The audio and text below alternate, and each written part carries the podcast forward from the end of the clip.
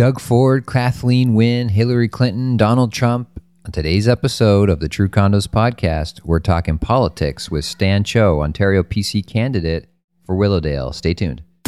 Welcome to the True Condos Podcast with Andrew LaFleur, the place to get the truth on the Toronto condo market and condo investing in Toronto. Hi, it's Andrew here. And just before jumping into the interview with Stan Cho, who's the PC candidate for Willowdale and also a, a very well known guy in the pre construction condo world in Toronto, um, just wanted to quickly say that we're publishing this episode after the tragic events that happened recently in Willowdale um, with the many people who lost their lives, unfortunately, on the stretch of Yonge Street between Yonge and Sheppard and Yonge and Finch. Now, this recording of this podcast, this interview happened before these events took place. So it was not something that we um, discussed in this interview. But if you're listening to this after, you might know there's a connection, obviously, between Stan Cho being the candidate for Willowdale and the very tragic events that happened. Of course, our thoughts and prayers are with the families and friends of the victims of this terrible event. But I just wanted to put that out there um, in case anybody's listening and wondering about that, uh, this at the time that we recorded this conversation, uh, that tragic uh, event, those events had not taken place. So there you have it. With that in mind, here is my interview with Stan Cho. All right, we are live. We are here with Stan Cho. Uh, Stan is the Ontario PC candidate for Willowdale. Stan, welcome. Thank you for welcome having to the podcast. Thanks for coming. Stan, if you just want to bring your microphone uh, as close as possible to yourself Perfect. there, that's great. That awesome. Um, so, Stan, you're running for election here, upcoming election, provincial election very soon. Biggest question I have for you is why? Why are you doing this? Maybe tell tell us a little bit about what you're coming from, because obviously, and you know why we're in this, why why I'm talking to you, and how we know each other, and and then the big question is why? Like, why are you doing this? Absolutely. Well, Andrew, I'm uh, my background is real estate. Uh, I've been in this business now. This is my 16th year, and uh, I do uh, run. Well, I used to run the family business of uh, right. Royal LePage New Concept, and uh, what we've seen over the last 15 years is that this government that we have in Ontario, which affects so much of policy in our day-to-day lives, has really very little idea of what's happening in our real estate uh, market, and it's this lack of government foresight that's actually led to some of the problems and the challenges we face with affordability um, overcrowding, lack of inventory that we see today. But we're seeing the tip of the iceberg, and we see massive problems with housing on the horizon. And the government, as we see it now, they're really looking at this sort of housing issue four years at a time, and that's a mistake. Uh, we have a booming population here, and it's it's only going to get worse in the coming mm-hmm. years. And housing, whether you are a billionaire or homeless, it affects you. Mm-hmm. And we have some massive challenges on the horizon, and we need a government, we need people who see the long term sort of picture on what's happening in the housing market. And that's one of the main reasons that I decided to put the business on hold, hire a manager, and try and make a difference here before it's uh, too late.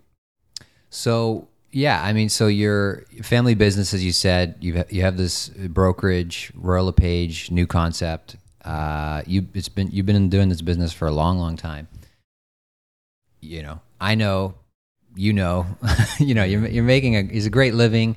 Uh, it's a great business. You've been very successful at what you're doing. Yeah. You know, you're well known in the industry. Um, you could just keep doing what you're doing. Keep your head down. Like you really don't have to do this. You're certainly not doing this for the money. Right. We can put that out there and, and say that. Yeah. So yeah, I'm just curious. Like, what was there a trigger moment for you that said, you know what, uh, I've got to do this? Was there was there a single moment in time? Was it a series of events? Like I'm just curious. I want to just get inside right. your head a little bit as somebody similar to me who's you know who's in this industry. You know, you're very successful. Like I said, you can just keep doing what you're doing, and, and nobody would ever think twice about it if you made that decision. But you said, no, you know what? No, I'm gonna I'm gonna actually go mm-hmm. and, and uh, you want to serve in public office in this way. So what was there a moment in time that that you can point to? There's been several moments, and I'll guess I'll give you sort of a a longer explanation on this. I mean, I my my it's a family business, like you mentioned, uh, yeah. Royal LePage's. But mm-hmm. my father, when he came to this country, wasn't in real estate. In fact, he came here alone, not knowing the language, the culture. he worked for less than minimum wage for cash in a convenience store when he first got here because there were no other opportunities for him. Um, but he eventually worked really hard and saved enough money to move us from Guelph, where he settled originally. And I ended up being born in Etobicoke. And him and my mother, who we brought a few years after he came, uh, after I was born, started working in a convenience store together. The, the point in this is I, I watched them growing up work extremely hard. Mm-hmm. I mean, long hours, right. getting robbed at knife point. I mean, every racist name in the book thrown at them. Wow. And they wow. struggled. And, yeah. and through that struggle, it, they kept working hard. And what I learned from that is hey, hard work can pay off. Because mm-hmm. they eventually succeeded. I remember my dad writing his real estate license while he was at the store. Uh, and I remember going to when he got his real estate license with him as a kid to open houses and seeing him write the offers on the hood of his car and and tireless seven day work weeks. So long, like the, the hours that they worked at, I don't know how they did it, not right. even knowing how, how sort of the culture of this country uh, was. And, you know, eventually the, the, happy ending to that story is that they became very, very successful. So I learned that right. hard work can lead to those opportunities. So he, he had a, con- went to Guelph, came to Toronto, You're, he had the convenience store, and then at some point he got his real estate license. Yes. So I'd say, and then at some point he opened the brokerage. Yeah. So when the I brokerage started to grow, like, what's that story? Seven there? years old or eight years, seven or eight years old, he got his okay. license and he became a really great salesperson, and moved us from Etobicoke closer to his office in in Willowdale actually. And you know, I've I've grown up in North York ever since. And my dad, after two years of being a top salesperson, uh, decided to open a brokerage, and he did that, and he became a very successful broker owner and. Mm-hmm you know that that was when I was in high school, and shortly after university, I I decided to join the the family business. But you know, back to the point of why politics in a very successful yeah. and rewarding career. It's not just the misunderstandings that this government has with our uh, real estate industry. That's of course a reason, but more importantly than that is that you know, I, the last 15 years, I, I, I, see people in our office, I talk to people at the doors, and the, the same work ethic that my parents had is there the, the right. long hours the you know the seven day work weeks that drive and determination for a better life yes. but what's not uh, is are the opportunities. I mean the last decade and a half you've seen ontario lose hundreds of thousands of manufacturing jobs. You see policies introduced that make no sense. You see scandal after scandal you i mean the gas plant the e-health uh, uh, the Green Energy Act, which is really just a bad contracts act, there's billions, and, and being just hemorrhaged out of this province, and that's taxpayer dollars. And if you continue to do that, I mean, don't know if, if, if the listeners know this, but right now there's a billion dollars a month being spent on interest payments to service our debt.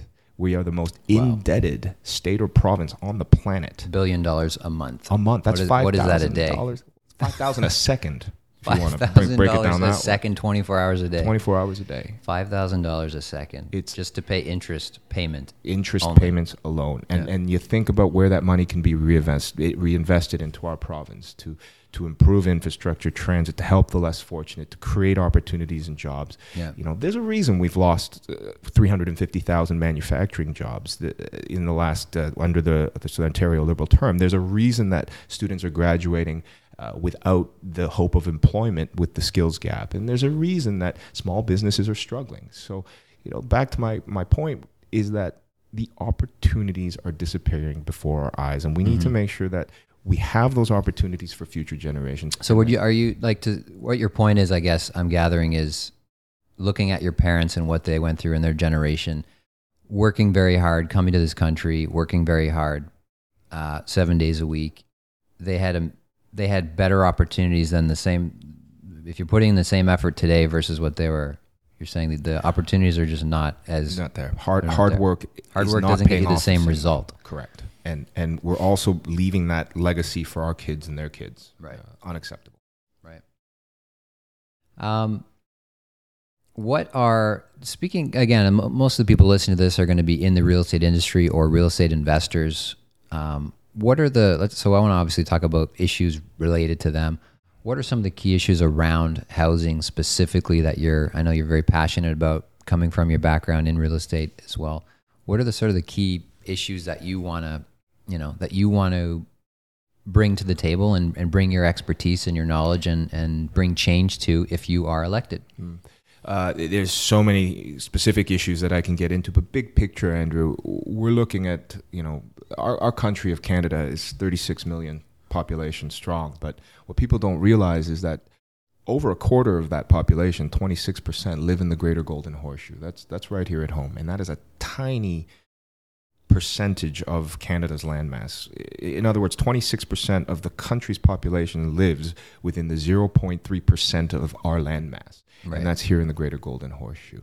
And that has a profound effect on our housing market. And mm-hmm. the government has shown that they do not understand the impact that this is having on our future as well. People get it. We live in the best place in the world. We have clean air, we have uh, so much going on for us, and we have wonderful uh, nature and clean water and so many opportunities, safety, all those great things that come with living in Ontario. But the housing market is being choked. We have a supply crisis on our hands, and every policy that we've seen introduced by the Ontario Liberal government has been uh, is going to make that supply demand imbalance worse, and and then that's a big picture. But to take, for example, specifically, uh, you heard recently that the housing minister uh, came out and, and, and said that he's going to give municipalities more power to govern over inclusionary zoning. Right. So inclusionary zoning, yeah, it's a buzz buzzword right now. What, right. what do we need to know about that? Well, it, it, the simple definition of inclusionary zoning is that government is asking developers, well, you are going to have to introduce a certain percentage of the uh, condos that you build that are affordable housing type for the people who can't afford the market rates. Okay. And now the housing minister of Ontario said, well, we're going to actually give the municipalities, city councillors, more power to decide how much of the developers are going to have a percentage of affordable housing. In other words, if somebody, a councillor downtown, said, no, I want 40% inclusionary zoning in this project at uh, let's just pick Bay and Bloor because we're sitting here. That's where we are. Yeah. yeah. well, then 40% of that Bay and Bloor condo project is now going to have to be affordable housing. The, so the province, the, the, the minister is proposing to give the local councillors the power, the authority to make such a in a uh, nutshell uh, restriction yes. on developers. Yes, and right. and you know this is another example of something that we're not thinking ahead. Mm-hmm. So if that happens, how does that affect the market? What, what's the uh, repercussions of that? Terribly. I mean, very simple. You know a lot of developers, and I think for them, they're not evil human beings. In fact, many of them want to contribute back to the communities and see that uh, their buildings are helping people. But what developer in their right mind, being a business, is going to even bid on a land site in a climate where your local council is going to say, I need 50% inclusionary zoning. Your pro forma doesn't make sense. Your numbers don't make sense. And there's no developer, despite having a heart of gold, is going to come into a project to lose millions of dollars. Right. And that's what we've set up, and that's what we're going to set up moving forward. Is you're going to see prime areas of Toronto overlooked by developers who think, well, you know what, it's just not worth our time to even consider this. And then that leads to a lack of development, which is going to only compound. It's another. It's another layer that the government's looking at uh, adding to the process, which is going to choke development. Absolutely. I mean, it's uh, you know, there's just so many policies that they're just adding, adding, adding, and it's just slowing down the, um, you know, the the the process, the, um, you know, the normal economic process of you know supply and demand. They're just adding layers to it, absolutely, and restrictions that will yeah, exactly. Like you said, I mean, if they're going to start saying, you know, I'm barely making a profit as it is, I'm taking on massive amounts of risk as it is, you know, I, if I build 10 projects, you know, I'm not hitting 10 home runs. You know, a couple of them might lose money, a couple of them might make money, and the rest of them are probably just just breaking even to keep the machine going. Like mm-hmm. these, there's this weird perception out there that developers are just, you know, rolling in the money, rolling in the money, and every project they make is just obscenely right. profitable, and the margins are, you know, right. Uh, out of the out of this world or something like that. So yeah, they can they can just add in 18 floors of affordable housing for free, kind of thing. And of course, Doesn't that's not that. true. It's not true, and you have to also add to that that uh, there's so much red tape. I mean, the developers we speak to are saying it. It almost takes a decade now from acquiring land to even getting it to that state where it's it's, it's finished because of all the bureaucracy you have to go through and the hoops you have to jump through to get this product out. Yeah. And this is in a climate where we desperately need that Right. supply to catch up. and we're growing demand. like crazy and prices are, are, are growing like crazy and the the liberals just seem to think the solution is to just add more red tape Mhm. and to add more you know just yeah more steps to the process more cost to the builder and somehow they think that's going to result in cheaper housing for all Right, and that's actually going to result in the opposite, which is way more expensive housing for all. And it's not just the sales aspect we're talking about here, Andrew. This government has made a commitment to making it worse for renters also. Um, Yeah. and you heard, uh, yeah, the Fair Housing Plan last year Mhm. introduced. Uh, almost one year to the day that's actually right, yeah. yeah, It this is interesting we're almost one year to the day as we're having this conversation that the fair housing plan has come in. So we've had a year now um, to think about it and, and sit on it and to see how it affects the market. What do you think the biggest impacts of the fair housing plan have been and where do you think it has gone wrong the most? And Mm. you know to be fair let's put this out there as well. Do you think it got anything right Well, uh, it's an interesting question. Okay, let's let's. I, this, the, anything right part I'll get to at the end. I, overall, I, I really did not like this this uh, piece of legislation. Mm-hmm. The thing that I really dislike the most uh, is the rent control aspect of it, and you know, rent rent control really, in my opinion, is the But rent control is is good, right? It's good for the Sounds good. people. It, it's going to keep rents low because you're going to stop rents from going up, right? It's certainly good, right? sounds good. It's in, in theory, but it's actually not. And you know what? Let's just look at the evidence. As you said, it's one year later. Double digit record gains across the board for all rental types, from studios right up to three bedrooms. It's clearly not working. Mm-hmm. And you're seeing multiple offers on so many rental types. I mean, in this area that we're sitting in right now at Bay and Bloor, you can't list something without getting four or five offers within the first 24 hours of having it on MLS. Right. This is the climate we exist in. And that's what rent control got wrong. It just gave out a soundbite saying, hey, we're here to protect you, tenants. But really, what it's done, Andrew, has it's absolutely ruined their chances at, at affordability in the city. And to sort of explain why, for some of the listeners who may not understand how rent control works backwards, it, it, you have to understand that in our city we have a rent shortage for all supply types to Mhm. begin with. Yeah. We're not corporations and, and developers have not been built building purpose built rental buildings. Uh, No. Very few projects were, were built in the 90s and in the in the t- into the 2000s. And so the domestic investor, the landlord, the everyday person like for example you and I who don't have a pension invested in, in real estate and we do a valuable service which is to rent that condo product back to the people who need it. And Sure. I think you'll agree with me when I say that we're not getting rich off of these condos that we're renting back out to the market. We just want to cover our debt obligations Yeah. and our maintenance fees. Sure. And that's what market rates, sort of market rents, are, are dictated by. Now, of course, there's a few bad apples out there in terms of landlords who have tried to escalate the rent too quickly, but you can't take the exceptional case and then make sweeping policy that affects everybody else who is doing it responsibly. And most landlords are doing this to cover their costs. And that was actually a great system. We had people who were just covering the costs and you had reasonable rents. The problem was that there wasn't enough product, so that was escalating the rent values. Now, what's happened with rent control? As soon as a tenant leaves, and you, I think, will agree with this. Well, I'm going to anticipate any potential changes into the future. What if my maintenance fees goes up? What Yeah. What if there's falling glass and I have to a special assessment that gets assessed on my maintenance fees, or my property taxes uh, go up uh, Yeah. a lot? Mortgage Well, rates go mortgage up. rates, interest rates are up right now. Well, I can't offset that by a reasonable increase in rent, so I'm going to act preemptively. And when I get my new tenant, I'm going to actually increase my rent 25% before to anticipate Right. in the event of any emergencies.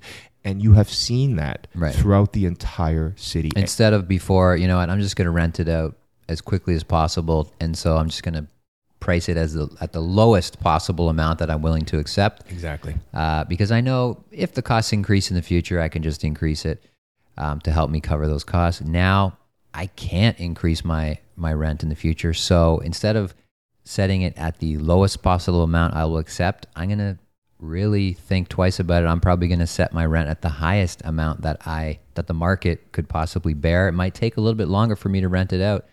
You know, might take two weeks instead of one. Uh, Yeah, exactly. you know, again because of the shortage. But uh, yeah, so landlords are increasing those rents, and you know, the other thing with rent control we talk about in this podcast all the time is if you're in if you're a tenant in rent control, you're not moving, That's right. and if you're not moving, that unit is not going on the market, Mhm. and if that is spread across the entire marketplace, and people aren't moving, and units aren't turning over. Supply goes way down. When supply goes way down, the, the, the cost of entry into that market, if you're a new tenant, is just getting higher and higher and higher. And the funny thing about rent control is this is not a new idea. hmm Uh, it's not a new idea in you know in Ontario. We had it before, you know, in in the in the sixties, seventies, um, in the in the past, uh, and other jurisdictions, other cities around the world, been there, done that. Like that's the part that gets me the most about rent control. It's like just look at any study on rent control that's been done, virtually any study on rent control that's been done around the world, and see how rent control affects the market and how it does it keep rents down or not. Yeah. And it does it, it does the opposite of what you think it's going to do. It's it's total insanity, and in fact, that is the definition of insanity: to do the same things again and again, Yeah. expecting different I mean, the, results. it's it's the evidence is is clear. The evidence is out there. The studies have been done. Like we've tried this before. We got rid of it for a reason, right. right? We got rid of it for a reason. It's like how soon we forget. Yes, and that's I mean that goes back to the problem of this Ontario Liberal government that thinks they can pit somebody against each other, landlords versus tenants, make issues divisive for an election, and that's the scary part is Yeah. they're really only doing this to get reelected to cling on to power, not in the best interests of renters and not in the best interests of Ontario. So how do we? Let's talk about solutions from your perspective and from the uh, the PC perspective. How do we address the problem of affordable housing in, you know, specifically you know in Willowdale, but in Toronto and, and in Ontario? How do we? How do we make housing more affordable how, for people to rent and also for people to buy? Like, what are the specific things that you want to do? So I have three ideas that I would love to be in a position to to put forward. And you know, number one, we need to address the fact that there is too much red tape. There is way too much bureaucracy going on. I mean, it's taken myself two years to get permits to do even the construction on my house. This is the, an example that's uh, happening across Just to build a single house. Just Forget about building house. 300, 500. Exactly. homes. This, this is just for me and my better Yeah. half to live in. And Yeah. it's taking me two years to just get the permits. Now I start construction. Right. Imagine the bureaucracy and red tape that these developers go through for 500, 600 units at a Mhm. time. It, we need to, to work on that. And there's, there's ways to do that. Less government is better in this case. The second thing we need to do is free up the government land. I mean, Ontario is sitting on, I think, 560,000 plus hectares of developable land. It's just not being developed. And that is would give us a massive supply injection. We keep Are you talking, about the green belt specifically no, or no? absolutely not. No. This is outside, the green belt. not including the green no, belt. and you know my personal opinion is we, we can't touch the green belt. I love the idea of preserving uh, you know, nature, and, and I think that's great. Right. We have land outside the green belt that we can develop on. We're Mhm. just not using it, and we keep talking about the supply demand imbalance. It's very I hate that phrase economics 101, but there's nothing better I can think of in this case because more housing means let's say five projects out today instead of one project out today at Bay and Bloor naturally brings the prices down. That helps purchasers, that helps renters. It's, it's, it's actually very, very simple. And we Yeah. have the land to get this done. So release it. Let's work on a way to get this land out to end users and to renters. And, and the third thing that we absolutely need to do is, is think about creative ways to free up additional inventory. So, for example, and again, this is my idea. This is not something that the central party stands behind. But if we were to take the subway system and upload it to Ontario, if we were to say, well, Ontario is going to control the subways, that does a couple of things. Number one, we, we get around sort of the, the infighting between municipalities. Take, for example, Finch Station. Now, Willowdale is a great example for this because it has Yeah. two subway lines that end there Sheppard, li- Sheppard Station Right. and Finch Station. Right. Now, without getting into too much of how much that doesn't make any sense, the natural thing to do would be to connect Finch Station up to Highway 7 because a lot of York Region commuters are coming down to Willowdale anyway, parking there and heading downtown for their jobs. That leads to congestion, that leads Yep. to all sorts of other problems. Sure. But the, one of the reasons we can't connect Finch to Highway 7 is it's a Toronto versus York region Right. issue. Right. Um, and if the province were to take that over, you avoid some of those challenges and some of that red tape. But more importantly, you now have the ability to sell the airspace above the subway stations. I mean, this is in the growth plan from 2006. You want to be able to Yeah. develop where there's high density, where there's transit lines. I always found it ridiculous. Like I, I used to live in the Danforth, and just it just drove me nuts. It still drives me nuts that you have this the Danforth subway line, and, and you know there's no the density around the Danforth subway line. It's It's ridiculous. nothing. You Uh, got it- two story commercial all the way down. it's yeah it's just it makes no sense. And like you said just something as simple as yeah the air rights above the station. Like anybody would want to live on top of a station. Mhm. you don't even have to do them all. Let's just try with three four five of them. You know Right. we got lots of stations. Let's let's get things going here. I mean it's it's it's ludicrous that in 2018 whatever 50 60 years since these subways were built and you look around these stations and the housing is the exact same as it was when it was built it makes no sense like And it doesn't exist you know. anywhere else in the world. It's a unique challenge to Toronto.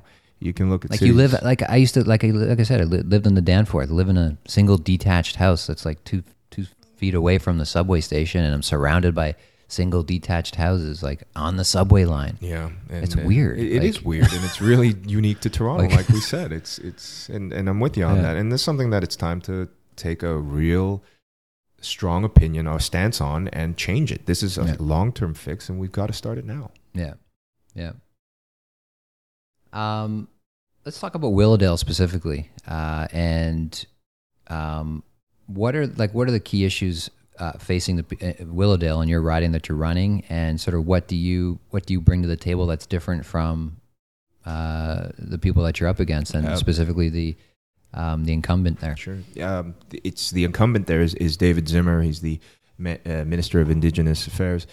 He's been there for 15 years. Uh, you know, I know him quite well. Mhm. Uh, he's he's a nice guy. I just uh, it's time for a change. It's it's a lot of inactivity. It's it's indicative. Mm-hmm. What are you hearing? I know you're doing a ton of door knocking, which I love to see. I love to see your, your hard work and your hustle as you're out there talking to people in the streets. And it's, I think it's a crossover from your real Mm-hmm. estate training as well and understanding, you know, just how to sell and how to talk to people and how to, you know, how to get things done. Yeah. Um, so like, what are, what are you hearing from people that you're knocking on doors? Um, You're talking to thousands of people now after Mhm. been doing this for Eleven thousand to be exact. You've Andrew. talked to 11,000 Yeah, people. Eleven thousand. So, what are the 11,000 people of Willowdale that you've personally talked to? What are they saying? What are they telling you? What are you hearing? I'm hearing a lot of things. I'm hearing that life has become unaffordable. I'm hearing that hydro rates are out of control. I'm hearing that their senior aging parents are are waiting in hallways for for health care uh, in Yeah. hospitals. I'm, Yeah. I'm hearing that their kids can see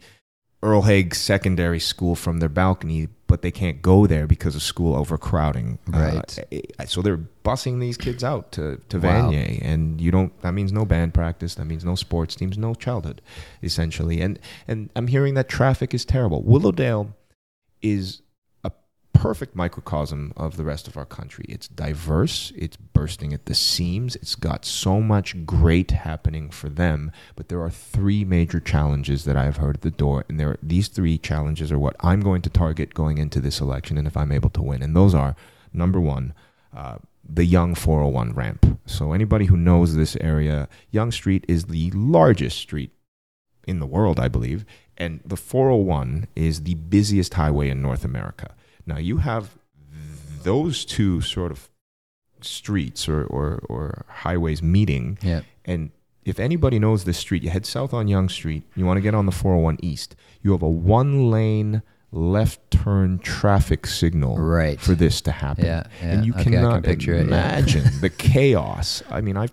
Waited months of my life trying to turn on yeah, this you add it all up. Yeah. right.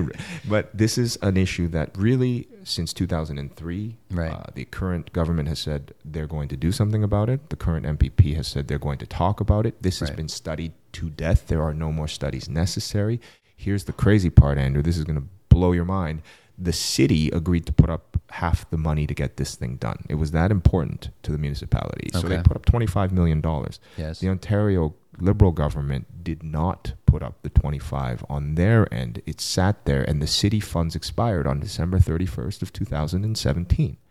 The lack of political will is not on Toronto. It's not on, on North York and the local councillor. Right. It is on the Ontario Liberal government and it it, it, it's got so many negative spin-off effects. There's a community called West Lansing that's just beside the Yonge 401 ramp. Traffic's like water. It's going to go to the lowest, least point of resistance, Right. and it's cutting through these neighborhood streets. I talked to a, uh, uh, somebody who lives in West Lansing two weeks ago at the door, who told me her daughter got hit by somebody trying to speed through the neighborhood streets to get to that Yonge 401 ramp we're talking Right. about right now. These are the challenges that we're facing Mm-hmm. with a government that's not doing anything uh, for the people that live there. The second thing in Willowdale that we're having a very big challenge with is the overcrowding of schools that I touched on. It's a Yeah. very weird, simple funding irregulation. Well, it's a regulation, How do you fix that?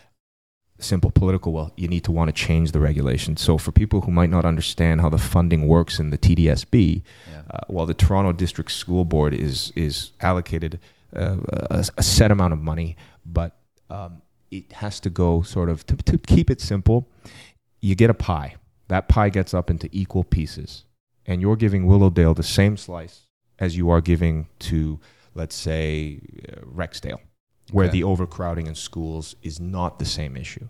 So you're not able to use that funding to, to expand your schools. Earl Haig right now has a, a student population of 2,600.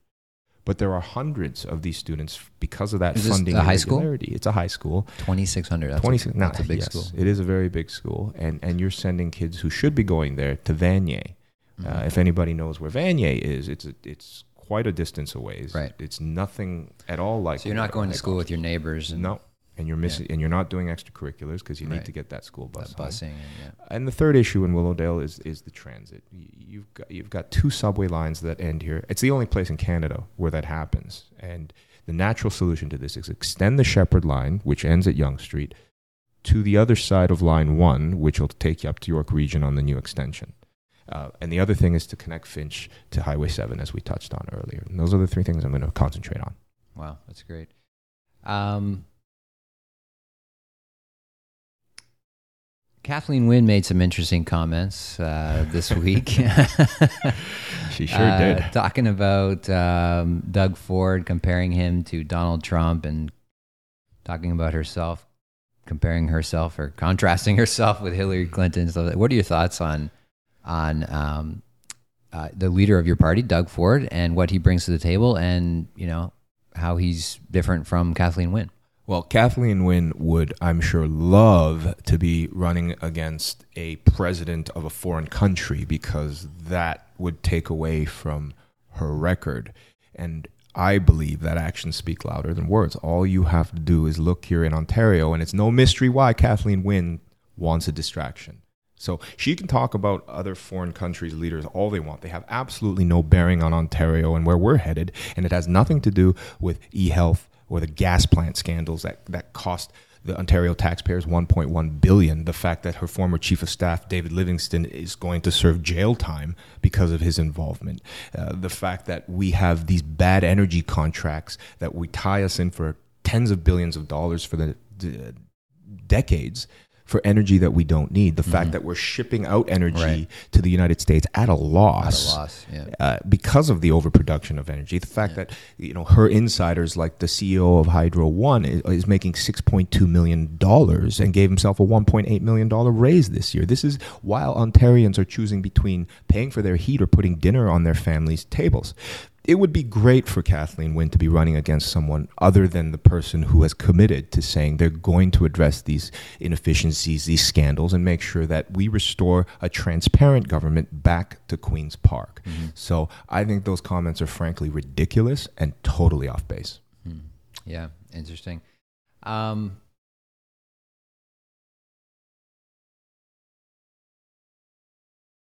The other, uh, the other thing I know that you're passionate about and, and interested on, especially coming from the real estate industry, is the process of real estate licensing and getting and, and how real estate agents become how you become a real estate agent. So, um, what are your thoughts on that? Is it is it too easy to become a real estate estate agent? Do we have too many real estate 100%. agents I- I couldn't- in, uh, I- yeah. in Ontario? I think uh, Andrew. I mean, I might be wrong on this stat, but I, I think we have over fifty thousand uh, people running around with a real estate from the Toronto real estate or license from the Toronto Real Estate Board, and that yeah, almost two thirds of them did one deal or less last year.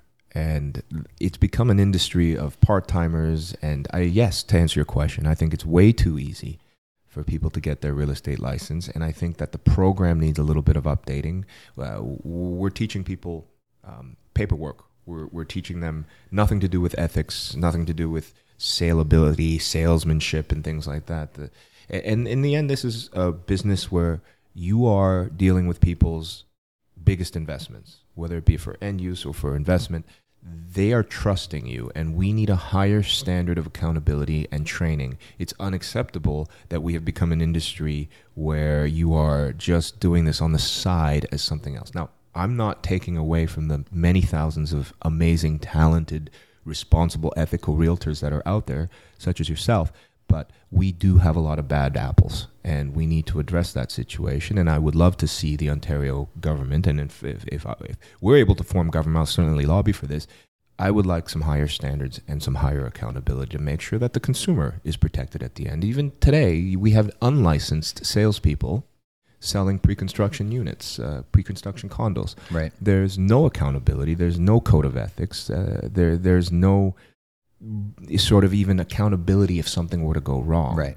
and it's been a great market but this it doesn't always last that way. And at the end of it we need people who are responsible and accountable for their actions and the way they sell. So yes love Do to you, see some do you propose anything specific? I mean, uh, in terms of because right now to get your real estate license, it, you take it's basically been the same for a long time. Take about I think three courses. yeah Takes about six months or so, I think, and then boom, you got your real estate license. Like what yeah specifically? What are you proposing? And, and I have to give credit where it's due. I mean, we've I've been uh, talking to Tim Hudak, uh, who is the new CEO of the Ontario Real Estate Association. He's been very active Right. in making some changes for the better.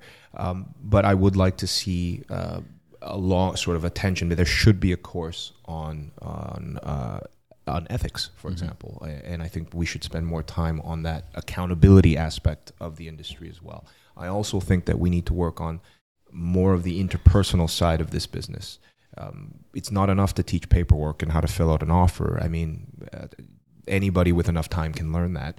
Right. We also have to teach the uh, ability to understand what somebody's needs are. Um, have have classes on open-ended questions, for example, so you can get to the bottom of somebody's underlying needs for, for why they're purchasing a house or Right. why they're purchasing an investment. Salesmanship, and and you know any other industry where you're in sales, you are trained on that, and in real estate, you are not Right. currently, and it's up to the up to the independent brokerages to provide that type of training. Well, that's kind of a big responsibility on them. Right. So I Essentially, think, yeah, It's it's not just the technical skill of being able to write a deal. It's how you actually get good at what you're doing, Absolutely. so that you're Absolutely. providing Yeah. quality service and not just, uh, like you said, just filling out a piece of paperwork.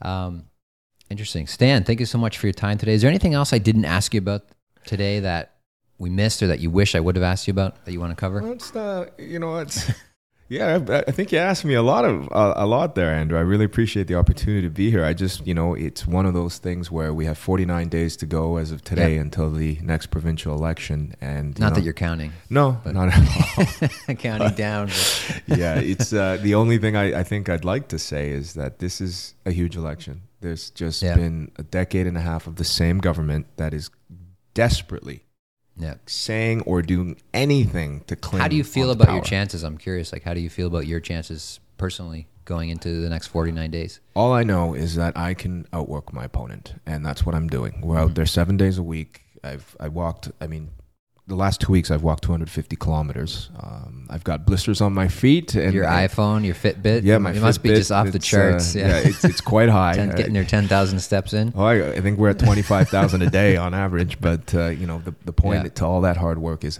I don't know. Um, all I do know is that I'm connecting with the people of the streets. And I believe Yeah. firmly that the job of government is to represent the voices of the people it governs. The Ontario Liberal government has not been doing that. They, they, they've lost touch with the community, and our voices are not at Queen's Park. Your voices are not at Queen's Park. That is unacceptable. That needs to change. We're going to do that on June 7th with your help. So I'm just going to encourage everybody to make sure you vote. You don't have to agree with what I say, but please, we need everybody to get out there and cast a ballot. Awesome. Thank you so much, Stan, and good luck on June seventh. Thank you so Wish much you for well. having me, Andrew. Thank you. Thanks for listening to the True Condos Podcast. Remember, your positive reviews make a big difference to the show. To learn more about condo investing, become a True Condos subscriber by visiting truecondos.com.